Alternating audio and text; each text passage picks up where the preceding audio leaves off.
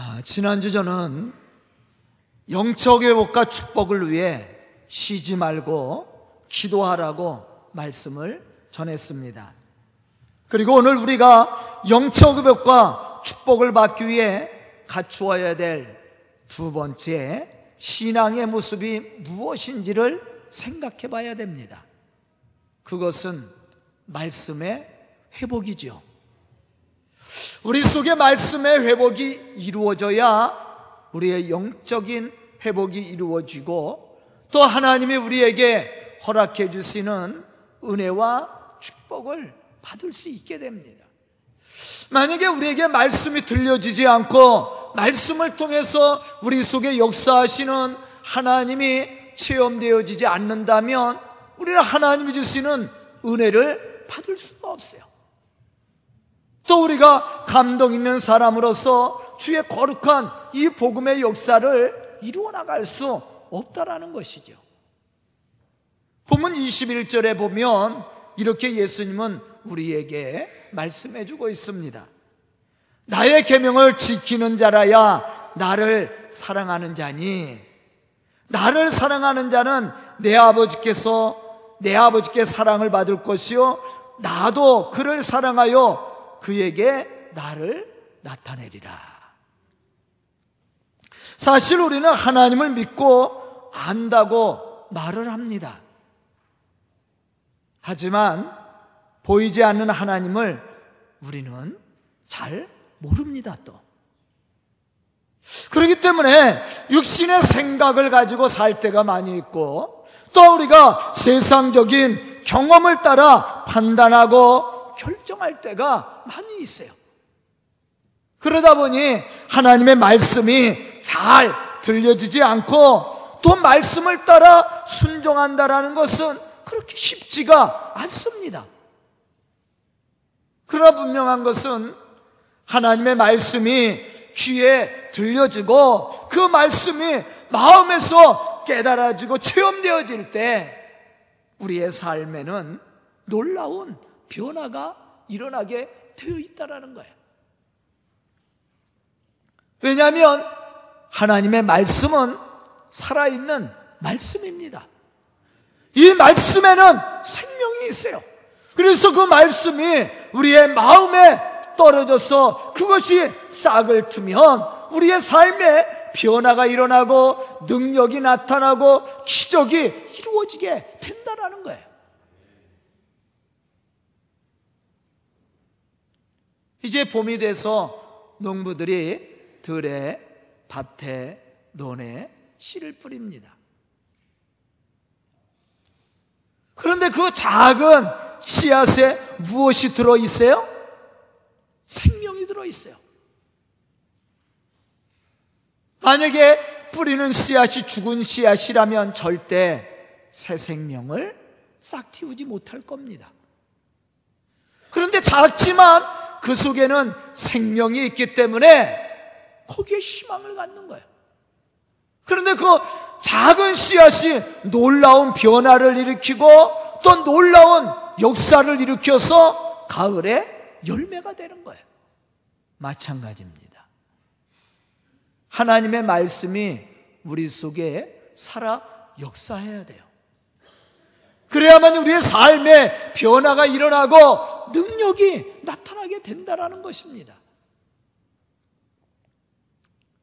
사도 바울이 말씀을 몰라서 예수 믿는 사람을 핍박했습니까? 그렇지 않지요. 사도 바울이 자신을 소개할 때 어떻게 소개를 해요? 율법에 흠이 없는 자다. 그렇게 자기를 소개합니다.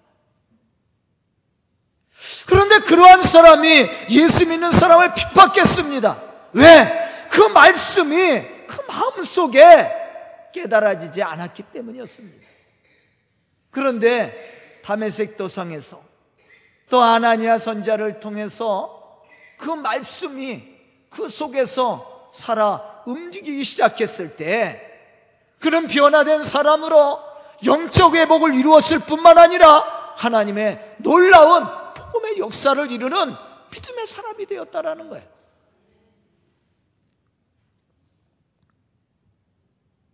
예수님의 제자들도 마찬가지였죠.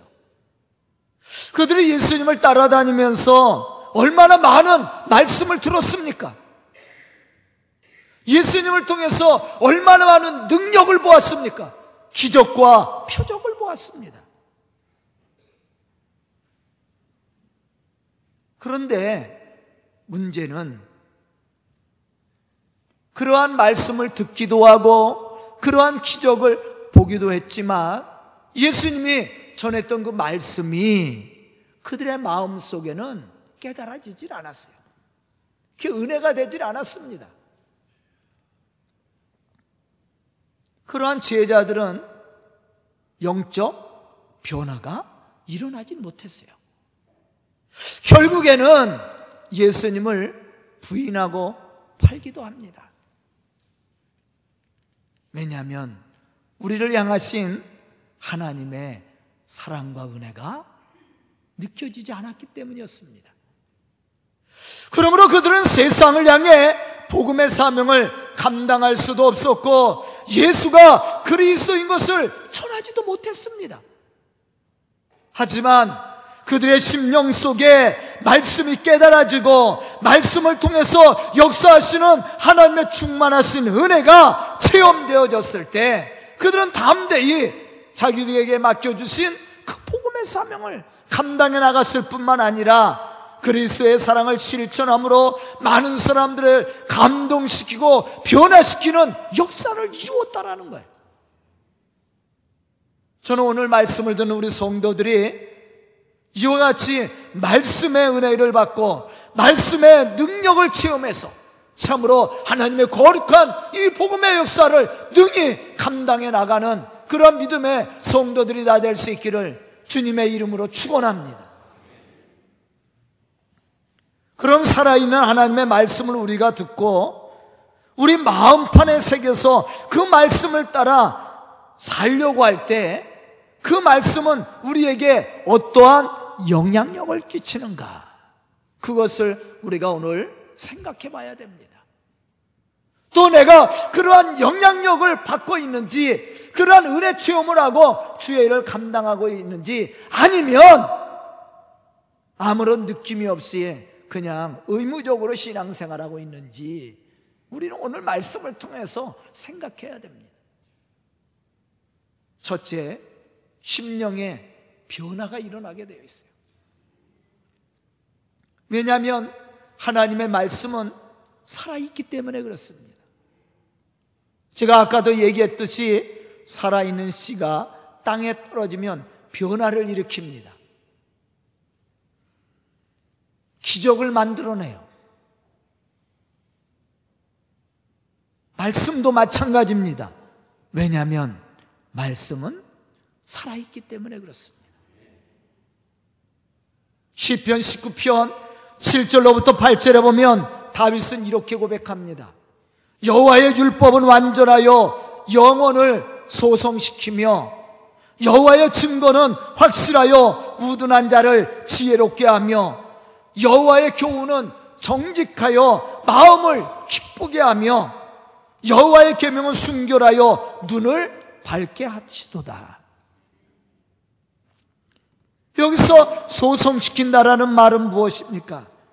슬픔과 고통 그리고 죽음의 두려움에서 참된 평화를 누릴 수 있는 영적 회복을 우리에게 가져다 준다라는 거예요. 그러므로 하나님의 말씀을 듣는 사람은 그 속에 새 생명의 역사가 일어납니다. 그래서 영적 회복을 이룰 뿐만 아니라 거룩한 백성으로서 능력 있는 삶을 살게 되어 있다라는 거예요. 또한 하나님의 말씀은 확실하여 우둔한 자에게 지혜도 가져다 주고 또한 그 마음에 기쁨을 가져다 주고 살아계신 하나님을 바라볼 수 있는 신앙도 얻게 된다라는 거예요.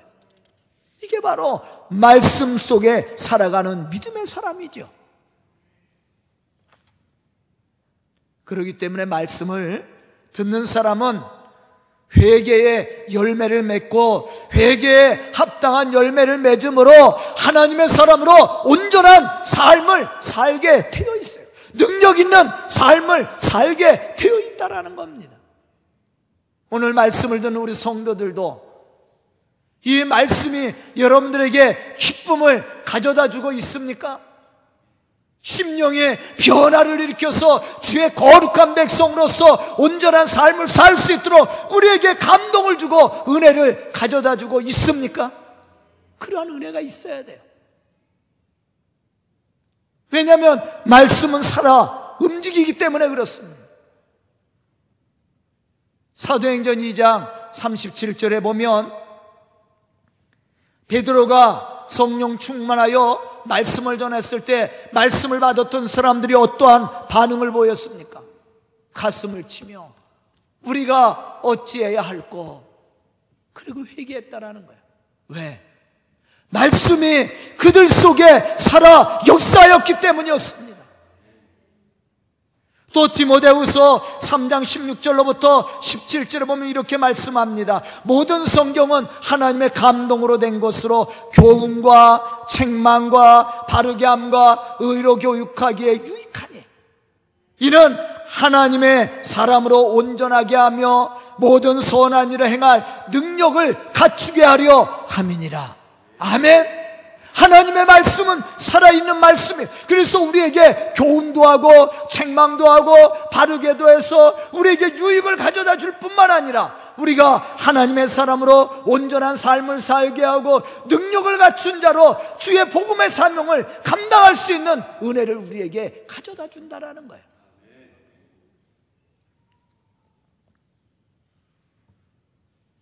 이 말씀들을 볼때 하나님의 말씀을 하나님의 말씀으로 받아들이고 그 말씀을 따라 사는 사람들에게는 영적 변화가 일어나게 되어 있음을 우리에게 강조하고 있습니다. 하나님의 거룩한 백성으로 온전한 삶을 살 뿐만 아니라 지혜와 능력을 갖춘 자로 주의 거룩한 역사를 감당하게 되어 있다는 거예요. 그 첫 번째 변화가 심령의 변화예요. 여기서부터 오는 겁니다. 우리 속에 심령의 변화가 와야 돼요. 그것은 말씀이 깨달아져야 됩니다. 하나님의 말씀이 내 심령 속에 떨어져서 그것이 생명을 튀어야 되는 거예요. 그래야만이 심령의 변화가 일어납니다. 그리고 삶의 변화가 일어나요. 내 마음에 은혜가 없고 내 마음에 감동이 있고 내 심령에 변화가 없는데 삶의 변화가 오겠습니까?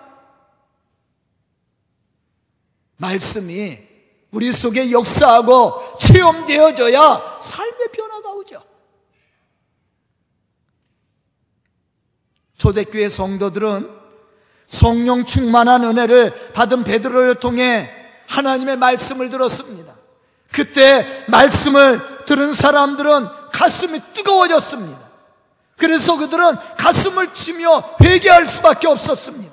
그리고 그들은 변화된 삶을 통해 더 많은 사람들에게 감동을 주고 그들을 믿음의 삶으로 인도해냈다라는 거예요. 즉, 살아있는 하나님의 말씀이 우리의 심령 속에 들려지게 될 때 변화와 부흥은 일어나게 되어 있습니다. 웨슬리 목사님이 실망하고 좌절한 상태에서 어느 작은 교회에 가서 말씀을 듣는 그 순간 로마서 서문을 읽는 그 강단에서 읊어지는 그 말씀이 그의 가슴을 때려줬습니다. 가슴이 뜨거워지기 시작했습니다. 그러한 웨슬리가 영국을 변화시키는 그러한 영적 지도자가 되었다라는 것이죠. 우리에게도 그런 변화가 일어나야 돼요. 그러기 위해서는 말씀이 우리의 심령 속에 깨달아져야 됩니다. 두 번째는 하나님을 아는 지혜를 얻게 됩니다. 더 나아가서는 하나님의 사랑을 실천하는 믿음의 사람이 될 수 있다는 것이죠. 본문 20절에 보면 이렇게 말씀합니다. 그날에는 내가 아버지 안에 너희가 내 안에 내가 너희 안에 있을 것을 너희가 알리라. 언제? 말씀이 깨달아질 때. 우리가 하나님의 말씀이 깨달아질 때 우리는 하나님의 말씀을 지켜 행하되 하나님의 사랑을 알게 되는 거예요. 또 하나님의 사랑을 아는 사람은 말씀을 지켜 행하게 되어 있죠. 자연스럽게 이루어지는 거예요. 요한일서 4장 7절로부터 8절에 보면 이렇게 말씀하고 있습니다. 사랑하는 자들아, 우리가 서로 사랑하자. 사랑은 하나님께 속한 것이니 사랑하는 자마다 하나님으로부터 나서 하나님을 알고 사랑하지 아니하는 자는 하나님을 알지 못하나니 이는 하나님은 사랑이심이니라. 그러면 여기서 하나님을 사랑하는 사람은 어떠한 사람인가? 그걸 알아야 되죠. 참으로 하나님을 사랑할 수 있는 사람은 어떠한 사람입니까? 요한복음 14장 15절에 보면 이렇게 말씀합니다. 너희가 나를 사랑하면 내 계명을 지키리라. 아멘. 하나님을 사랑하는 사람은 어떠한 사람이에요? 계명을 지키는 사람이야. 또 요한일서 3장 23절에 보면 이렇게 말씀합니다. 그의 계명은 이것이니 곧 그 아들 예수 그리스도의 이름을 믿고 그가 우리에게 주신 계명대로 서로 사랑할 것이니라. 그의 계명이 뭐라고 그랬어요? 예수가 그리스도인 것을 믿고 그분이 우리에게 주신 그 사랑을 우리가 실천하는 것이다. 그렇게 말씀을 했습니다. 오늘 본문 말씀 속에서도 그러한 사실을 우리에게 예수님이 가르쳐 주고 있어요. 바로 말씀을 지켜 행하는 사람. 여기서 지켜 행한다는 것은 그 마음에 심령에 은혜가 있다라는 얘기예요. 말씀에 은혜가 있어서 그 말씀을 기쁨으로 순종하는 사람이 바로 주님을 사랑하는 사람이고 주의 일을 감당하는 사람이야. 에베소서 1장 17절로부터 19절에 보면 바울은 예배소 교회 성도들 향해 이렇게 기도하고 있습니다. 우리 주 예수 그리스도의 하나님 영광의 아버지께서 지혜와 계시의 영을 너희에게 주사 하나님을 알게 하시고 너희 마음의 눈을 밝히사 그의 부르심의 소망이 무엇이며 성도 안에서 그 기업의 영광의 풍성함이 무엇이며 그의 심의 위력으로 역사하심을 따라 믿는 우리들에게 베푸신 능력의 지극히 크심이 어떠한 것을 너희로 알게 하시기를 구하노라.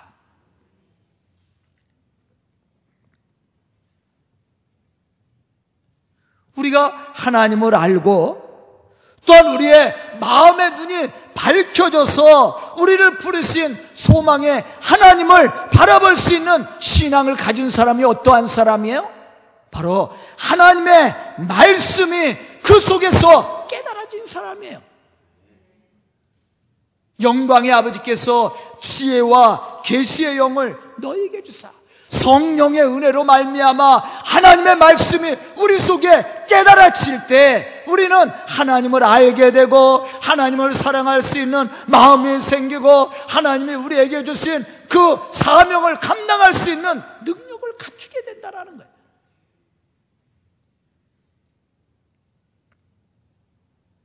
저는 오늘 말씀을 듣는 우리 성도들이 이러한 은혜가 있고 이러한 깨달음이 있어서 참으로 하나님의 뜻을 바로 알고 그 뜻을 이루어가는 그런 믿음의 성도들이 다 될 수 있기를 주님의 이름으로 축복합니다.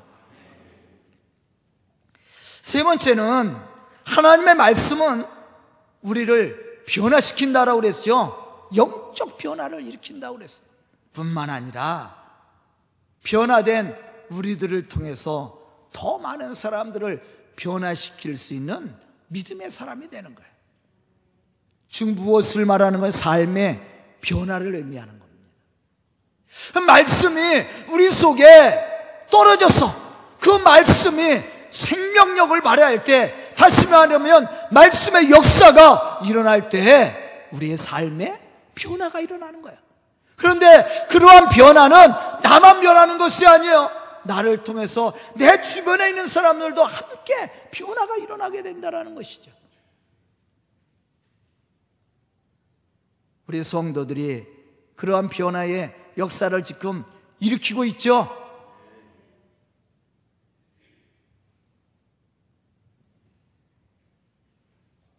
10분의 1만 남아나네. 그런 변화의 삶을 살아야 돼요. 이것이 예수를 믿는 사람의 모습이에요, 모습.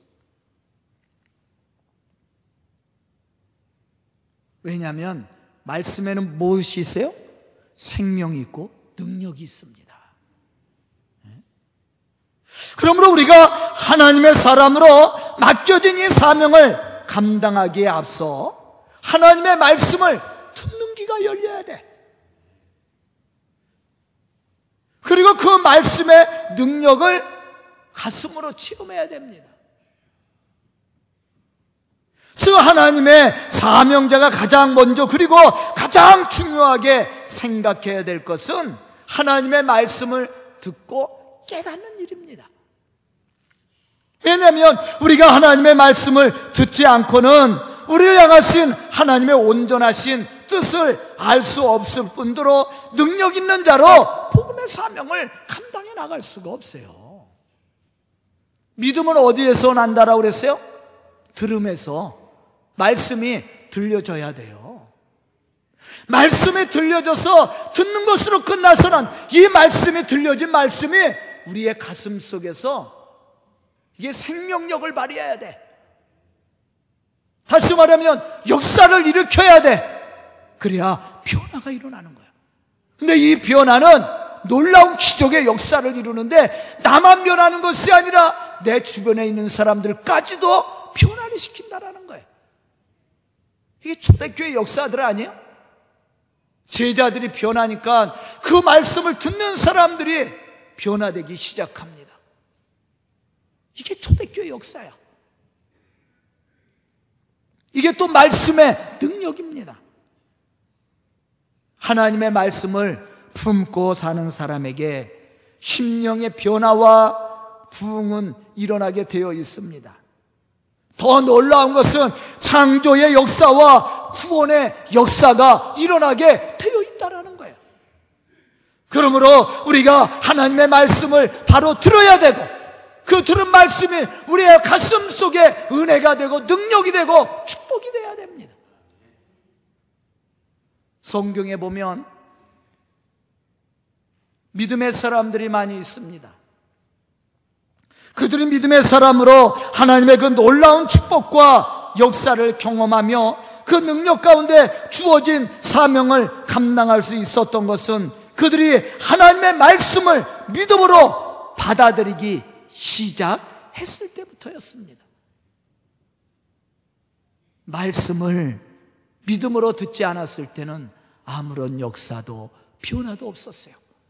그런데 놀라운 것은 말씀이 깨달아지고 그 말씀이 그들의 심령에 변화를 일으켰을 때 세상을 변화시키는 역사도 일어났다는 것이죠.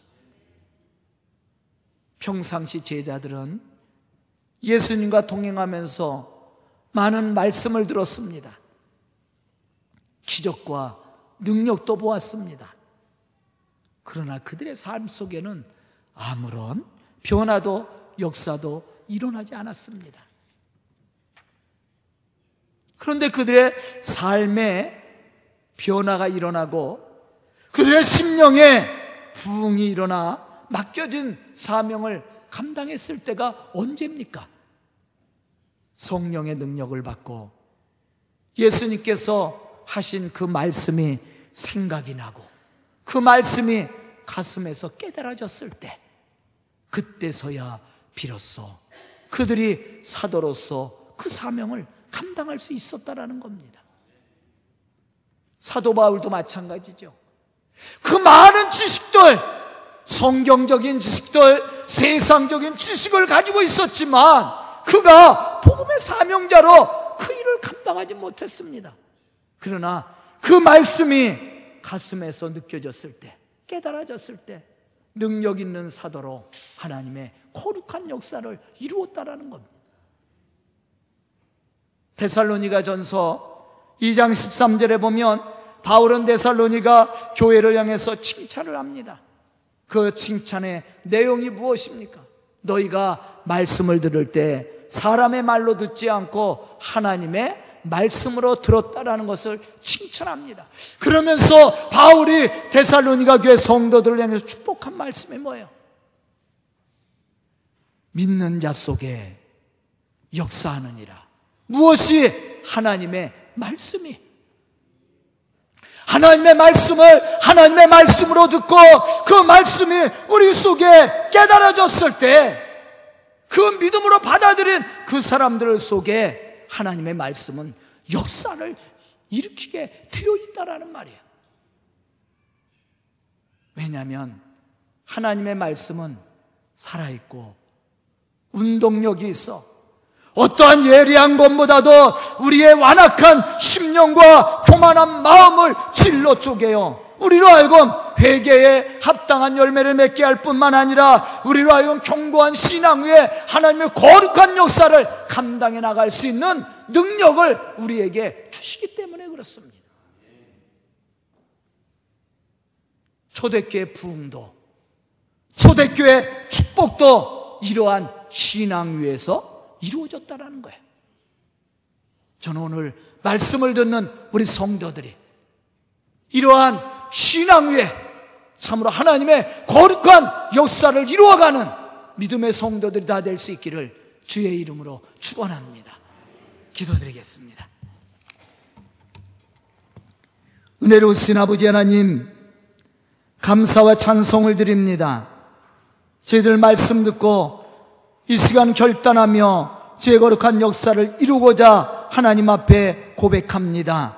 우리 성도들 참으로 믿음의 사람들 되게 해주시고 말씀의 은혜가 있어서 주의 거룩한 복음의 역사를 능히 감당해 나가는 믿음의 사람들로 쓰임받기에 부족함이 없도록 축복하여 주시옵소서 예수님의 이름 받들어 축복하며 기도드리옵나이다. 아멘.